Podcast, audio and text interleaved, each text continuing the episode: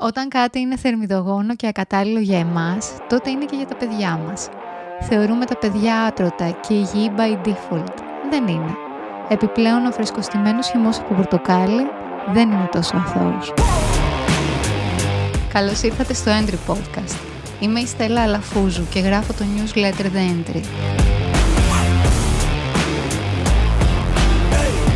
Περισσότερο από την ιατρική, αγαπώ την έρευνα. Πιο σημαντικό από το προσδόκιμο ζωής, θεωρώ το προσδόκιμο υγείας. Αυτό αναζητώ και γι' αυτό μοιράζομαι μαζί σας όσα ξέρω. Για να ζήσουμε περισσότερο, αλλά και καλύτερα. Ένας πρόλογος για την παιδική παχυσαρκία δεν θα ήταν ιδιαίτερα ελκυστικός. Γνωρίζουμε το πρόβλημα, αλλά θεωρώντας πως τα παιδιά έχουν όλη τη ζωή μπροστά τους, δεν δίνουμε ιδιαίτερη σημασία. Σύμφωνα με την τελευταία εκτίμηση από τον Παγκόσμιο Οργανισμό Υγείας, 6 στους 10 ενήλικες στην Ευρώπη είναι υπέρβαροι ή παχύσαρκοι και ένα στα τρία παιδιά.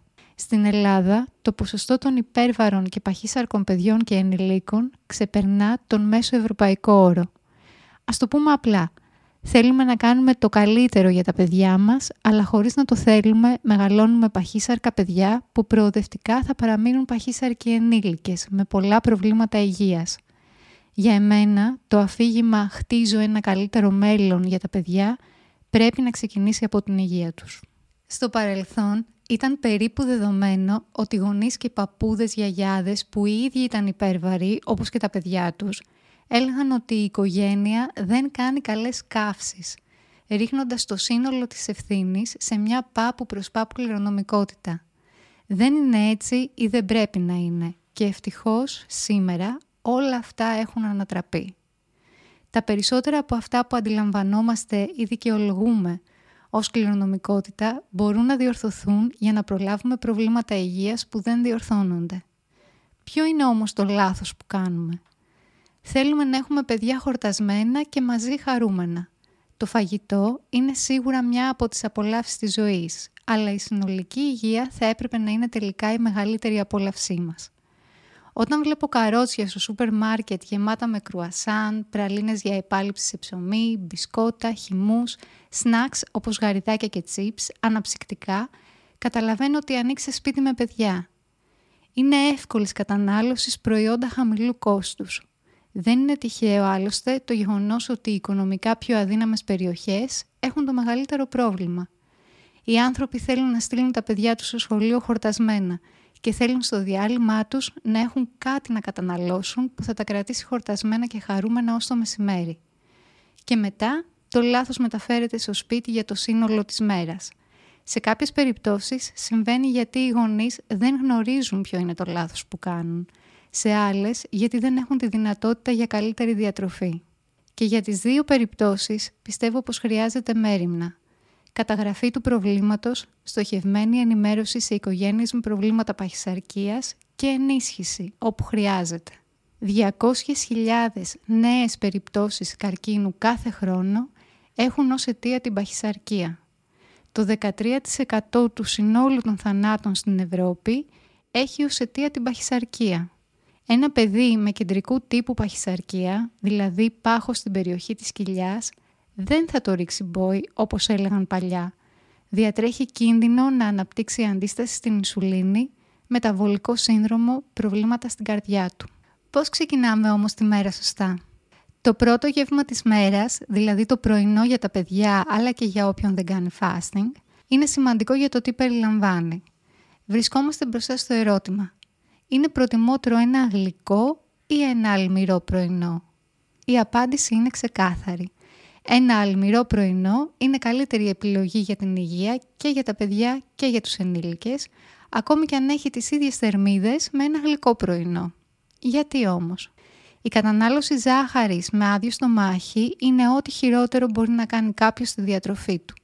Ο τρόπος που αυξάνεται η γλυκόζη όταν τρώμε κάτι γλυκό με άδειο στο μάχη είναι τρομακτικός. Ένα αλμυρό πρωινό που δεν θα ανεβάσει στα ύψη τη γλυκόζη θα ελαχιστοποιήσει τις λιγούρες που όλοι νιώθουμε μέσα στη μέρα. Παράλληλα, ο κορεσμός από ένα αλμυρό πρωινό έρχεται πιο εύκολα και διαρκεί περισσότερο. Δηλαδή, με ένα αλμυρό πρωινό δεν πεινάμε ξανά πολύ γρήγορα μέσα στη μέρα. Ακόμα και σε ένα αλμυρό πρωινό όμως υπάρχουν τρόποι προκειμένου και αυτό να μην ανεβάσει σημαντικά τη γλυκόζη. Και αυτό το λέω γιατί δεν πρέπει να ξεχνάμε ότι η γλυκόζη δεν ανεβαίνει μόνο με τη ζάχαρη. Το ψωμί που δύσκολα μπορούμε να παραλείψουμε σε ένα αλμυρό πρωινό κάνει σοβαρό spike εκτός αν πριν από αυτό καταναλώσει κάποιος τα λαχανικά του. Συνεπώς, η σωστή σειρά σε ένα αλμυρό γεύμα πάει κάπως έτσι. Πρώτα καταναλώνουμε τα λαχανικά, στη συνέχεια την πρωτεΐνη, μετά το λίπος και στο τέλος τους υδατάνθρακες. Για παράδειγμα, έστω ότι το πρωινό μου περιλαμβάνει πράσινη σαλάτα με ντοματίνια και αβοκάντο, βραστά ή τηγανιτά αυγά με μπέικον, ψωμί και φρούτα, τότε πρώτα θα ξεκινήσω με τη σαλάτα, ύστερα θα περάσω στα αυγά με το μπέικον και για το τέλος θα αφήσω το ψωμί και ένα φρούτο. Και πάλι, επειδή αρκετοί συνηθίζουν να προσθέτουν έτοιμες σως στη σαλάτα τους, καλό είναι να έχουν υπόψη ότι και αυτές έχουν καλά κρυμμένη ζάχαρη. Λίγο ελαιόλαδο και ξύδι είναι καλύτερη επιλογή. Ας αποδομήσουμε το πρωινό όμως όπως το ξέραμε. Σκεφτείτε λίγο την εικόνα ενός τυπικού πρωινού. Αν δεν σας έρχεται, αναζητήστε μια εικόνα πρωινού στο ίντερνετ. Τι βλέπετε; Όχι μόσο από πορτοκάλι σε πρώτο πλάνο, λίγο πιο δίπλα φρυγανισμένο ψωμί με μέλι ή μαρμελάδες, κάποιο μπολ με δημητριακά, ένα κρουασάν, αυγά και μπέικον, κέικ, μπισκότα ή κουλουράκια. Προσθέστε στη λίστα ό,τι λείπει και ύστερα σκεφτείτε το. Ας δούμε μαζί μερικά. Οι περισσότεροι από εμάς έχουμε μεγαλώσει με τη μέρα μας να ξεκινάει με έναν φρεσκοστημένο χυμό πορτοκάλι από τα χεράκια της μαμάς ή της γιαγιάς μας. Ήταν κάτι σαν ελιξίριο, μαγικό φίλτρο. Ακόμα και όταν περνούσαμε μια ίωση ή είχαμε αρπάξει ένα γερό κρυολόγημα, οι πορτοκαλάδες είχαν τη δική τους θέση μαζί με την κάθε φορά φαρμακευτική αγωγή. Έτσι ήξεραν οι μαμάδες και οι γιαγιάδες μας, έτσι έκαναν. Έχουμε πια αρκετή αγάπη μαζί με αυτούς τους χυμούς και δεν τολμώ να τους αποκαθιλώσω. Όμως δεν είναι μια καλή επιλογή για την υγεία μας. Πρόκειται για παρεξήγηση. Για ένα μόνο ποτήρι φρεσκοστημένο χυμό από πορτοκάλι χρειάζονται τουλάχιστον 5 πορτοκάλια. Σωστά; Σωστά. Αν δώσουμε σε κάποιον, παιδί ή ενήλικα το ίδιο είναι, να φάει και τα 5 από αυτά, θα μπορούσε να το κάνει με την ίδια ευκολία που θα έπινε ένα ποτήρι χυμό; Μάλλον όχι. Αλλά ακόμη και αν τα καταφέρει, πόσο εύκολα θα μπορούσε να τα χωνέψει; Στίβοντας τα πορτοκάλια, πρακτικά πετάμε τις φυτικές τους ίνες που κάνουν καλό στον οργανισμό και κρατάμε τη ζάχαρη και τις θερμίδες. Ένα ποτήρι από χυμό πορτοκάλι περιέχει σημαντικά λιγότερες φυτικές ίνες και πολλαπλάσια ποσότητα ζάχαρης και θερμίδων.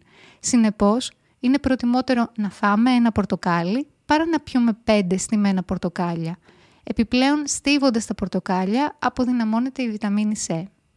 Όσο για τον ισχυρισμό ότι ένα πορτοκάλι δεν είναι αρκετό για την ημερήσια ποσότητα βιταμίνη C που έχει ανάγκη ο οργανισμός, η απάντηση είναι σε άλλες τροφές που περιέχουν επίσης βιταμίνη C.